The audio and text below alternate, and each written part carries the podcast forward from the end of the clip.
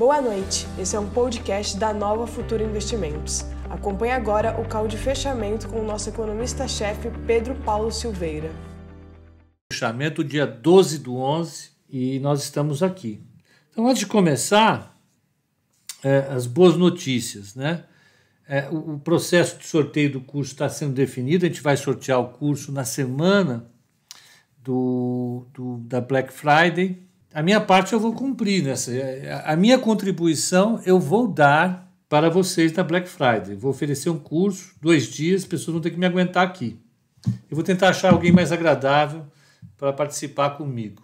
Outra coisa que a gente vai sortear é um livro. A gente vai sortear um, um livro, que é o livro do Damodaran. É o Avaliação de Empresas, tá? É um livro mais carinho, mais salgadinho, então acho que é uma, é uma boa sortear. Que, que precisa para sortear? Você tem que curtir essa foto e convidar três amigos para seguir o perfil da Nova Futura. O sorteio vai acontecer no dia 20 de novembro no nosso Instagram. Então vamos tocar o nosso barco? Vamos, vamos ver o que aconteceu lá fora.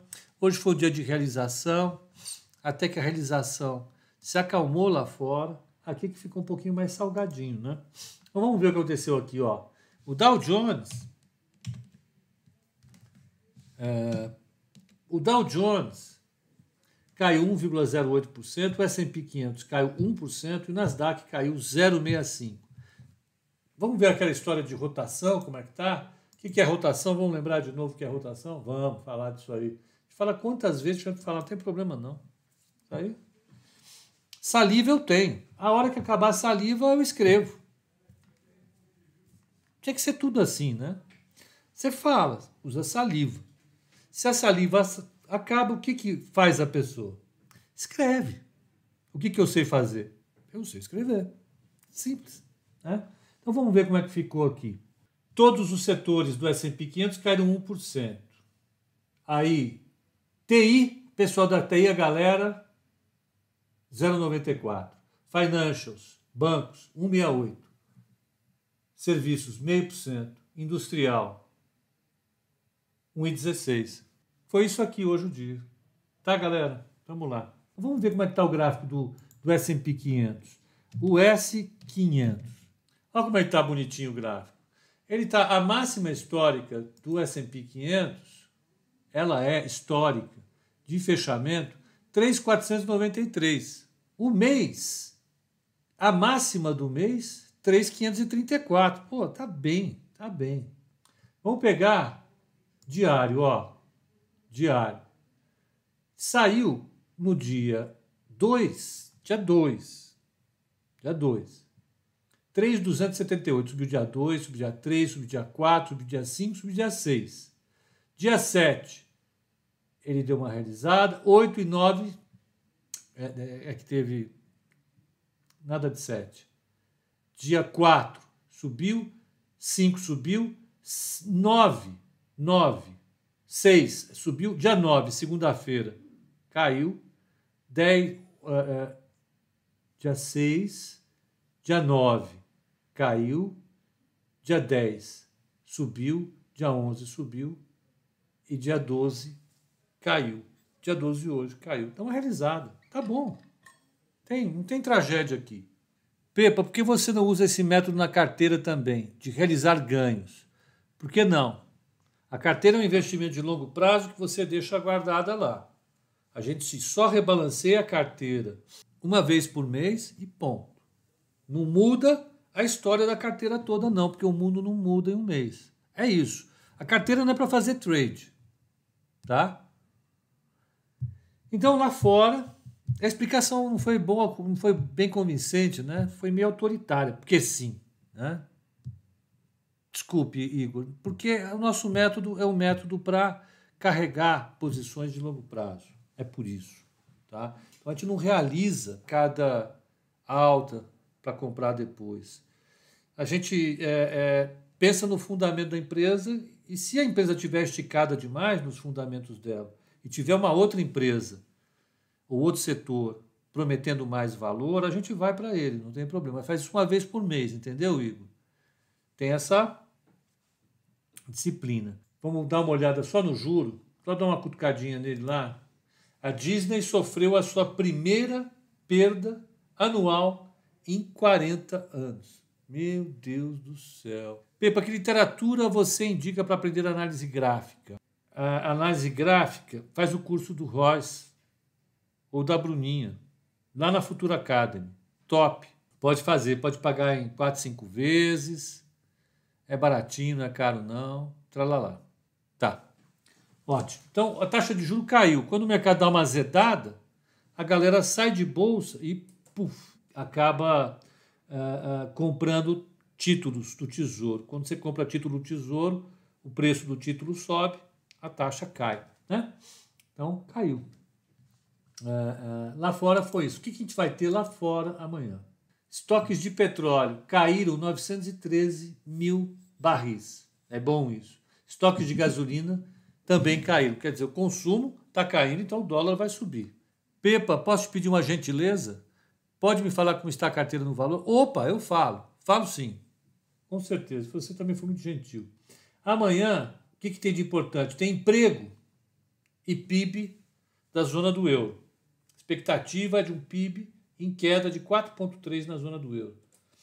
A zona do euro é uma porcaria, né? Não, desculpe. É 4,3 em relação ao mesmo trimestre do ano passado. E 12,7 em relação ao trimestre anterior. A porcaria, né? Os Estados Unidos foi 31, é, só que isso aqui é a variação do trimestre contra o trimestre, não é anualizado. Subindo forte, gostei de ver. Sai o índice é, é, IBC-BR do Banco Central Brasileiro, sai dados monetários da China, importantes. O, a, a, a Esther Williams fala, o James Buller também fala, são dois diretores do Fed importantíssimos. Sai índice de preço atacado, o IGPM deles lá. Sai é, é, o índice de expectativas da Universidade de Michigan. Mega importante. Né? Uh, aqui no Brasil, como é que foi? O índice Bovespa caiu 2,20, fechou a 102,507. Pancada, hein? O dólar subiu 1,25, 5,487. Teve algum evento para disparar isso? Na minha opinião, não. Foi realização mesmo. O mercado subiu com toda a força, né? Ah, ah, e pronto. O Breno está perguntando: as eleições em São Paulo podem balançar a bolsa? Eu acredito que não. Acredito que não. Eu acho que as eleições elas podem até contribuir para dar um cenário uh, em relação à situação política, etc. Mas como tem dois anos pela frente ainda, até as eleições presidenciais, se o mercado quiser fazer algum fricote, a gente vai aproveitar esse fricote. Mas não tem, tem importância alguma nesse sentido, sabe? Pepa, posso seguir a carteira do valor pensando também na aposentadoria, né? Rodrigo, o problema da carteira do valor é que ela é pouco diversificada. Então, o nível de risco agregado dela é maior. Esse é o problema, você entendeu? É, é, é, eu, não, não, eu não estaria sendo 100% é, é, técnico ou científico ao te afirmar que seria uma boa coisa a, aprovar, é, fazer um investimento é, é, na carteira recomendada pensando em aposentadoria, porque você está com risco pouco diversificado, são cinco ações apenas. É, a carteira está com 6,90 esse mês, está acumulando 31,92 no ano. Depois vem a Guide com 27,58. Depois da Guide vem BB Investimentos com 14,52. Depois vem a Genial com 12,32. Depois vem a Mirai com 8,82. Essa é a, é a carteira de lá. Mas é o que eu falei, ó, são, são cinco ações apenas. Eu acho um pouco um orçamento de risco mais elevado. Então, para você fazer essa, essa carteira, eu sugeriria você colocar menos valor nela, menos o peso dela no seu portfólio total, o peso dela no total tem que ser menor. Tipo, se você tivesse a carteira recomendada com as 10 ações em 60% do seu, do seu, da sua carteira total de investimentos, o resto em renda, renda fixa, o problema uh, seria você reduzir então para 40%. Dando um chute, tá? Teria que estudar um pouquinho. Mas bota na carteira normal. O pessoal está discutindo aqui que eu falei fricote do mercado, né? Eu falei se o mercado exagerar a dose em uma reação por causa da eleição em São Paulo ou no Brasil, eleição municipal, no meio do mandato, eu acho que isso seria fricote. Agora, o mercado não tem fricote. O Cleito está dizendo é, é, é, que a imprensa está falando em segunda onda da Covid-19. Aí está dizendo, parece fricote mesmo. Né? Não estão morrendo menos? O problema é o lockdown, não é? Então, Cleiton, de fato, o que o mercado pensa, aí eu acho que é, que é no caminho que você falou, é o seguinte: se vier uma segunda onda no Brasil, o que vai acontecer é que em algumas regiões você vai ter que fazer lockdown. Por que você tem que fazer lockdown? Por que você tem que fazer quarentena? Nós vimos isso lá em março. Para você não arrebentar com as vagas hospitalares. Né? Você lota demais as UTIs e os leitos hospitalares, pode até morrer menos gente de Covid-19, só que a situação dos hospitais vai ficar péssima. É para isso que você faz lockdown. Tá? É, é o grande motivo. Então, é, não sei se a gente está caminhando, o mercado não trabalha com essa hipótese aqui ainda. Então vamos lá, vamos olhar o resto do mercado. Vamos. Então, olha, o mini índice 102,900, 2,13 de queda. Ah, o mini dólar 5, 463, 1,24 de aula. E ah, DI 1 F27 7,56 é a taxa de juro. Subiu forte, subiu forte. Essa aí voltou para lá. Vamos uh, pegar as, as principais blue chips. Ó. Uh, Ambev caiu hoje, 14,62, 1,88 de queda. Bradesco, que é o 3,95. Petrobras, que é o 4,24. E Vale caiu em 46. Banco tinha que cair hoje? Tinha. Veio essa proposta veio o ensaio de uma proposta, segundo o Paulo Guedes falou ontem, que eles vão, quando acabar o auxílio emergencial, eles vão fazer um programa de empréstimo para pequenas e microempresas. É, pequenas, médias e microempresas. Isso seria importante e alguém sugeriu, até onde eu entendi, que para fazer esses empréstimos e obrigar os bancos a emprestarem dinheiro, eles iam aumentar o compulsório bancário. O que, que eu acho disso? Péssimo.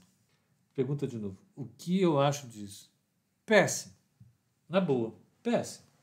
Eu não falei para vocês que quando as coisas vão apertando, eles sempre procuram jogar a conta no colo dos bancos banco ganha dinheiro demais, banco é isso, banco é aquilo, é pouco competitivo, nananã, nananã. Eles vão lá, aumenta o compulsório bancário. Quando você aumenta o compulsório bancário, a oferta total de crédito do banco cai, e para compensar a queda do aumento de empréstimo bancário total, que o banco faz com o seu conhecimento do mercado de crédito, o banco sabe decidir melhor do que ninguém como dar crédito. O Itaú sabe, o Bradesco, o Banco do Brasil, etc, etc. Aí, para aliviar a queda da oferta de crédito total, o banco é obrigado a emprestar na modalidade de crédito que o governo vai oferecer, qual seja pequenas e médias empresas. Justa, justamente o setor que está pior na economia. É o setor que está quebrando são os restaurantes que estão quebrando. Eu mostrei para vocês a foto aqui da, da Alameda Santos. Que história é essa? Aonde, aonde é, a gente vai achar que essa ideia é boa? Ela já foi feita diversas e diversas, diversas, diversas, diversas vezes. E digo para vocês, é péssima ideia. É você direcionar crédito, isso é direcionar crédito. Não resolve o problema da economia, porque eles deviam ter pensado em crédito, deviam ter pensado em crédito para pequenas e médias empresas de maneira mais agressiva lá em abril, fizeram um programa limitado, demorou para sair, muita gente quebrou e agora querem fazer, fazer em janeiro. A crise começou em abril, em janeiro você vai socorrer quem está quebrado? Que história é essa? Entendi. E vocês acham que os bancos vão emprestar? Emprestar dinheiro para quem está quebrado? Vai lá você, com seu nome no Serasa, pedir crédito no banco. Vai lá você pedir dinheiro no banco se você estiver desempregado. O banco não vai dar, porque você não tem renda. Simples. E eu, como acionista do banco, não vou querer que o manager do banco empreste para quem não tem condições de pagar. O sistema bancário privado não pode emprestar dinheiro para quem está quebrado. É simples. Nós estamos vendo os balanços bancários estão todos arrebentados. Pô. Os caras subiram todas as, as provisões para devedores duvidosos por conta da crise. E você vai querer resolver a crise com crédito? Pô, a Dilma pensava assim. Manteiga. O que, que eles faziam? Desoneração da folha para aumentar o emprego. Não foi isso que eles fizeram lá em 2013? Arrebentaram o setor público. Empréstimo. Toque empréstimo. Botaram o Banco do Brasil e a Caixa Econômica Federal para emprestar dinheiro. Agora, existe uma série é, é, é, de trabalhos feitos para avaliar o papel do crédito na taxa de crescimento econômico, eles não são conclusivos. Né? Você emprestar dinheiro para uma empresa, do ponto de vista emergencial, pode ser legal. A empresa que está lá com um mês sem faturar, ela precisa pagar a folha de pagamento, como foi aí esse programa, o Pronamp. Então, para um mês de folha, dois meses de folha, três meses de folha, você empresta. Depois a empresa volta a funcionar, ela sai da situação crítica que ela estava, paga o banco, pronto, está resolvido. Se é um choque transitório de liquidez para a empresa, você pode emprestar. Você deve emprestar. O problema é que você vai emprestar para quem em janeiro, fevereiro? Para os 22 milhões de desempregados virarem empresários, como eu li um cara escrever aí na, nas redes sociais? É. Oh, é excelente ideia. Isso vai aguçar o empreendedorismo das pessoas. É. Ou vai emprestar para a empresa que já está condenada empresa zumbi que a gente chama. Já vai quebrar mesmo. Para que você vai emprestar dinheiro para ela? Para não te pagar? Então você sabe o que vai acontecer? Os bancos vão colocar isso no compulsório e não vão emprestar, porque banqueiro não é louco. Os managers do Itaú, os managers do Bradesco, os managers do Santander vão falar o seguinte: olha, o dinheiro do acionista, o dinheiro do meu depositante, o dinheiro do meu credor não é lixo. Eu vou emprestar para quem eu acho que eu devo emprestar. E ponto. O problema é que quando você aumenta o compulsório do banco, o banco vai emprestar menos dinheiro. O retorno do banco vai cair. Por isso que os bancos caíram. E, ó, eu até ontem, vocês lembram? Eu estava arrependido de não ter colocado Itaú. Eu não estava arrependido de não ter colocado Bradesco? Estava. Estava aqui me mordendo. Todo dia eu reclamava um pouco. Aí, ó, caiu, né? É, eu fiquei contrariado, eu fico, porque, pô, isso aí não é. Bom, deixa para lá. Então, o fato é que essa notícia ela, ela, ela foi ruim para os bancos. Os bancos sofreram hoje por causa dessa notícia, tá? É, vamos lá. Eu achei assim, eu acho essa essa decisão assim injustificada, na boa.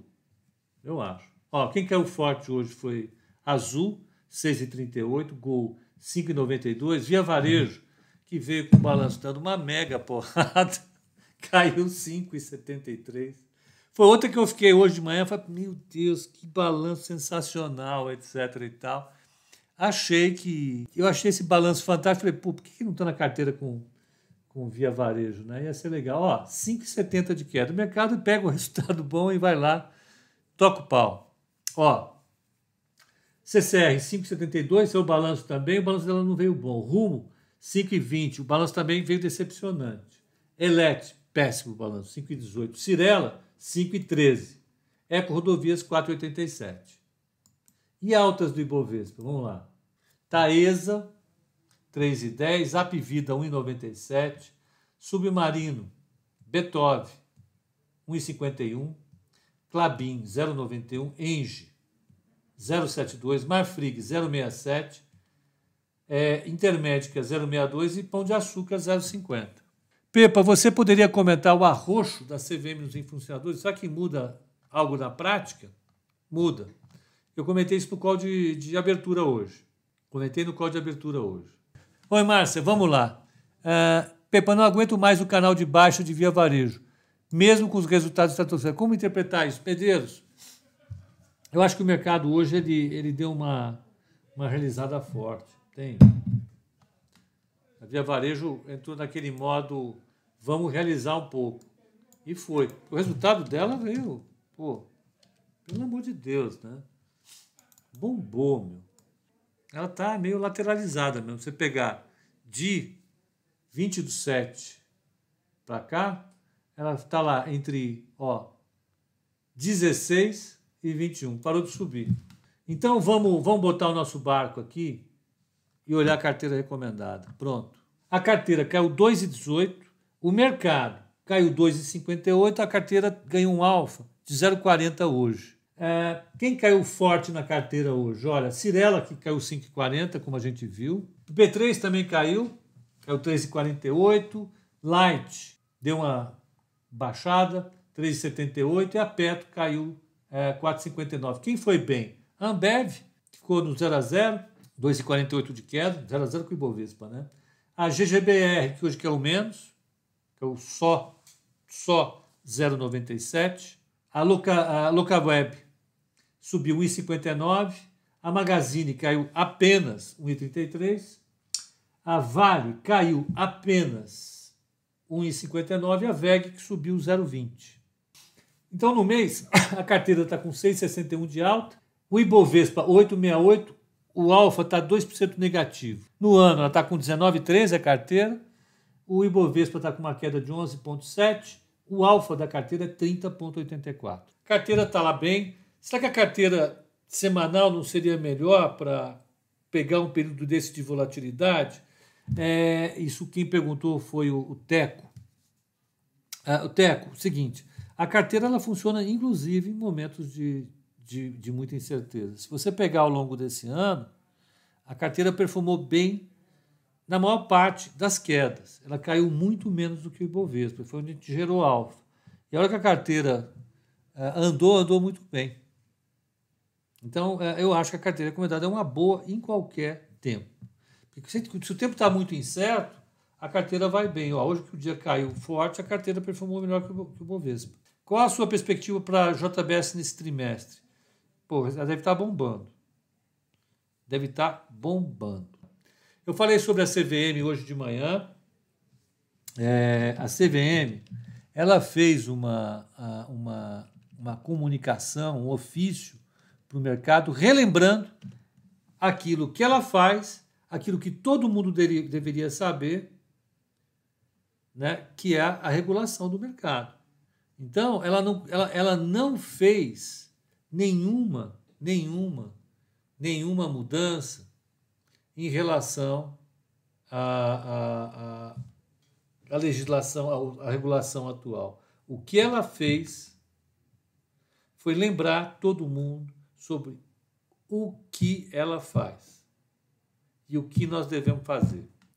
Ela está ela, ela tá preocupada, como o, o, o mercado está preocupado, em limitar os danos que pessoas não qualificadas podem fazer ao indicar investimentos. É isso. Ela não quer que pessoas não qualificadas indiquem investimentos para vocês.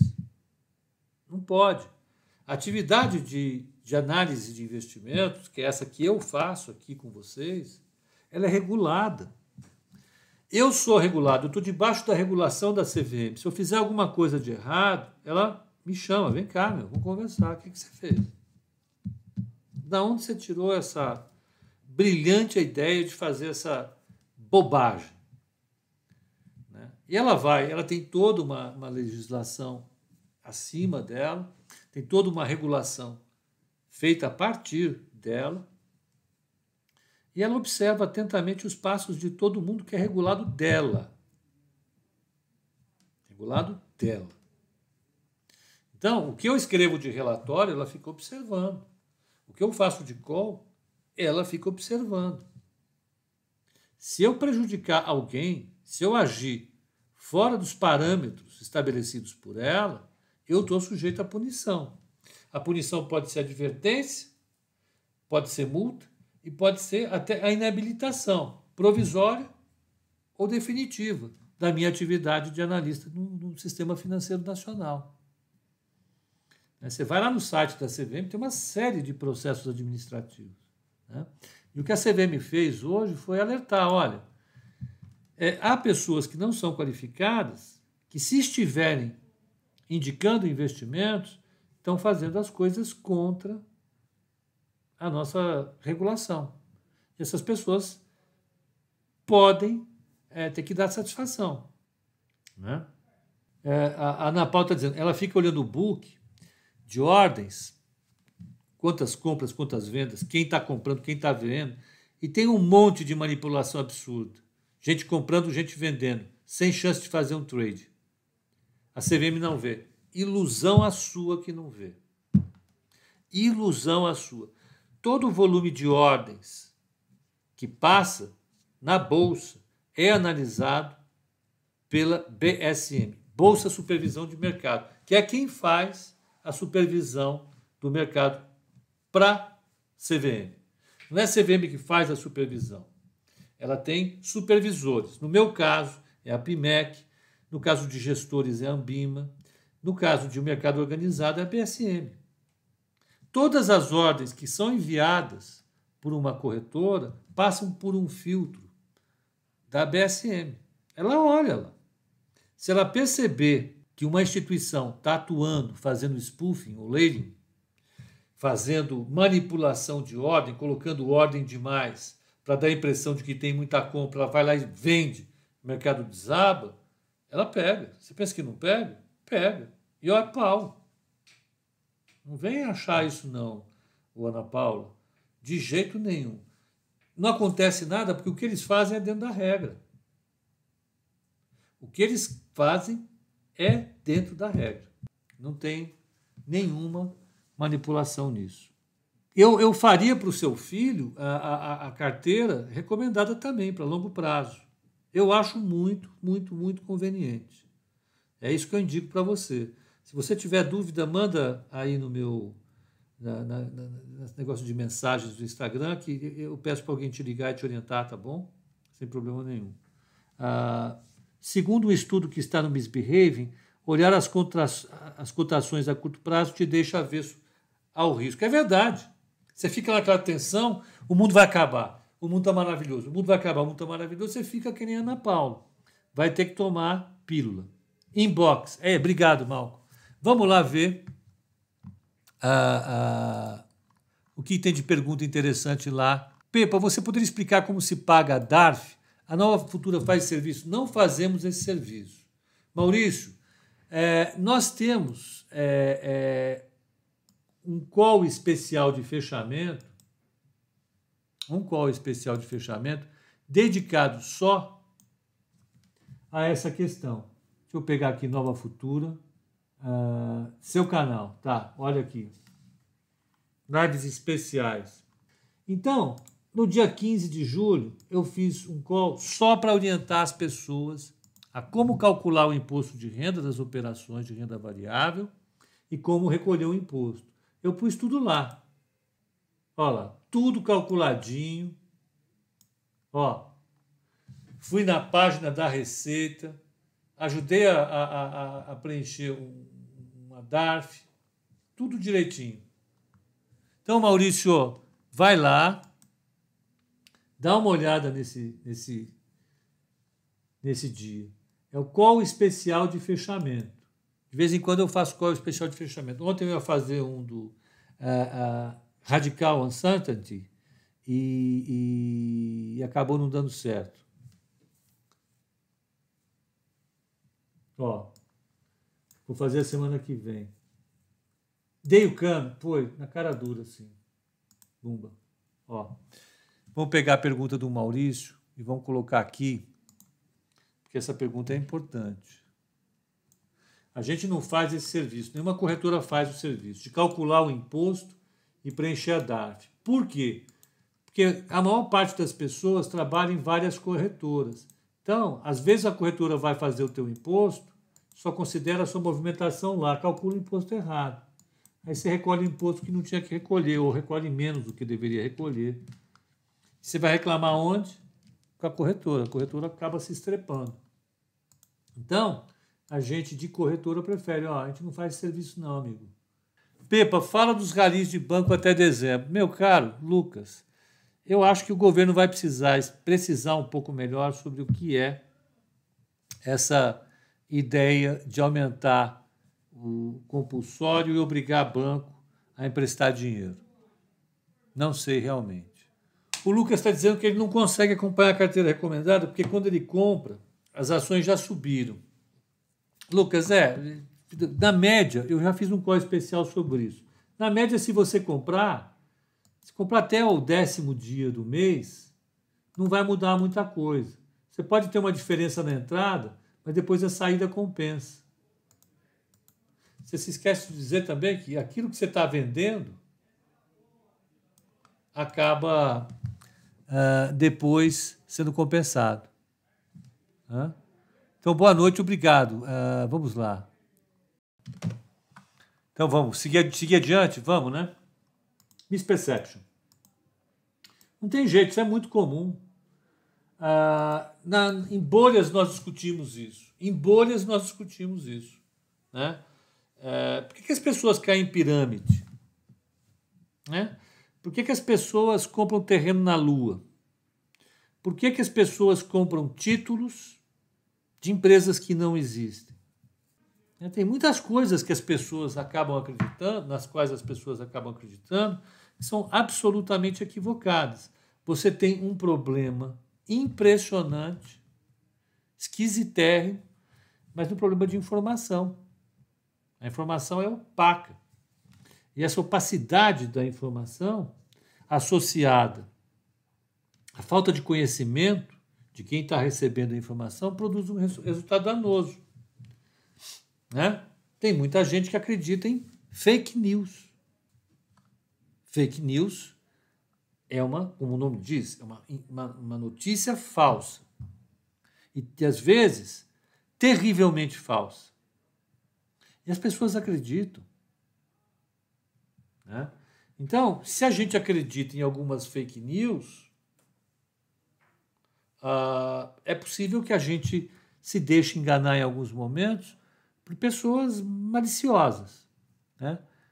Normalmente, as pessoas que mais caem nisso são as pessoas que ou são extremamente é, é, gananciosas, né?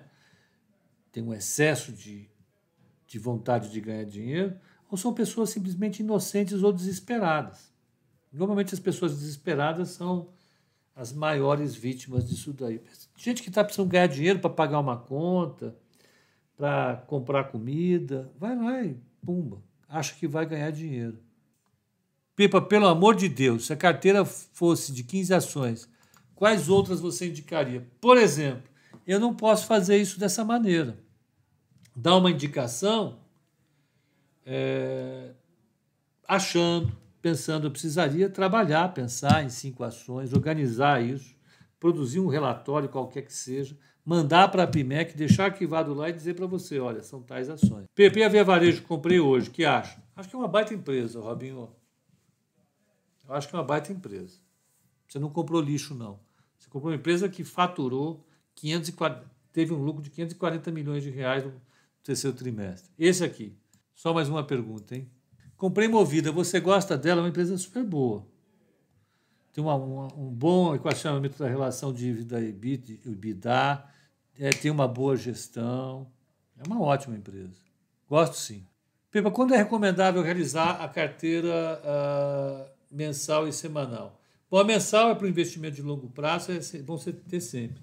A carteira semanal é uma carteira tática, é uma carteira feita para aproveitar os movimentos de curto prazo. Quem faz é o Ross, Rosa e a Bruninha, e eles fazem a partir de análise gráfica.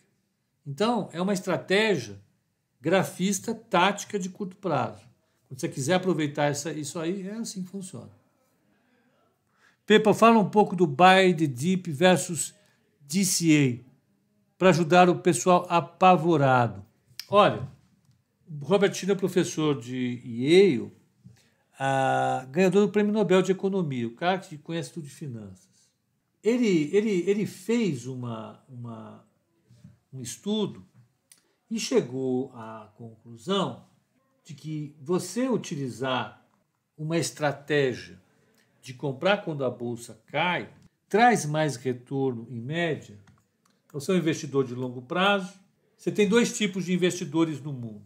O investidor que compra todo mês uma ação e o investidor que não compra todo mês. Ele compra quando o mercado cai fortemente.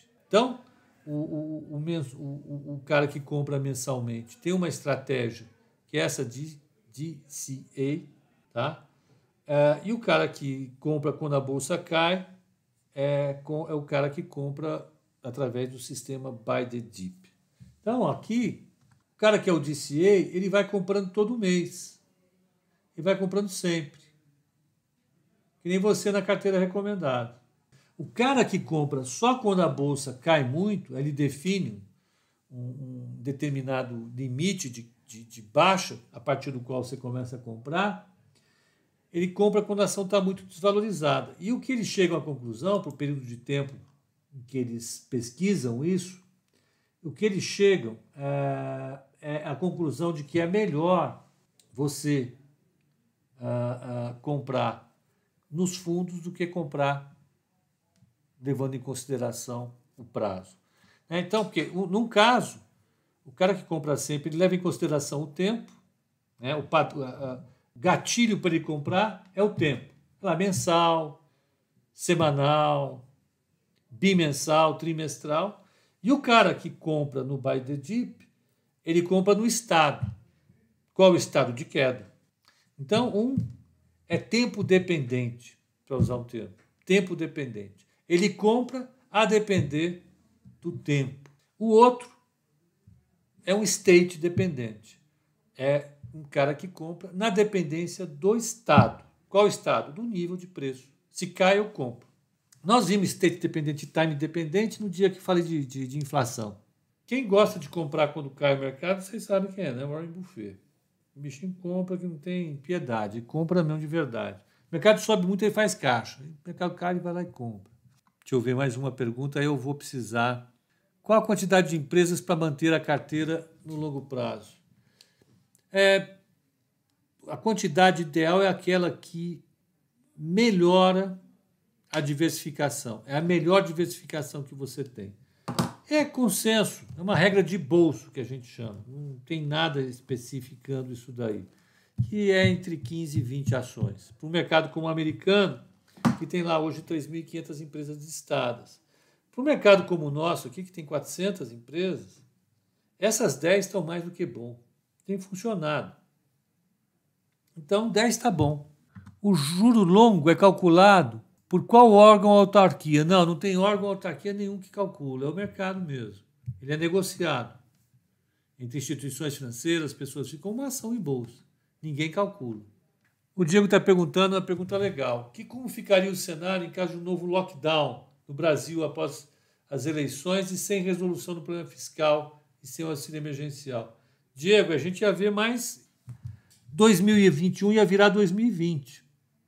A bolsa ia afundar de novo, o dólar ia subir e a economia ia derreter.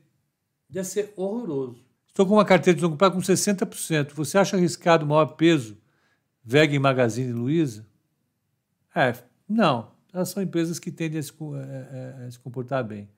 Ah, deixa eu pegar mais uma pergunta e vou encerrar.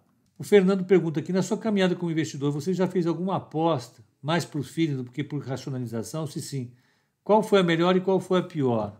Olha, fiz muitas, mas muitas. E olha que o cara que me ensinou a operar, é, ele vivia falando: oh, não tem que operar feelings, tem que operar com fundamento, quem opera feeling é idiota. E é lógico, tudo que falam para você não fazer, você faz, né? Porque deve ser bom. Se falam tanto para você não fazer, você vai lá e faz. Eu fiz muitas vezes, perdi muito dinheiro. Muito. Nunca tive muito dinheiro. Então, perdi dinheiro. Né? Ah, eu acho que, a, que, a, que a, não foi por feeling. Foi porque era uma dica muito legal.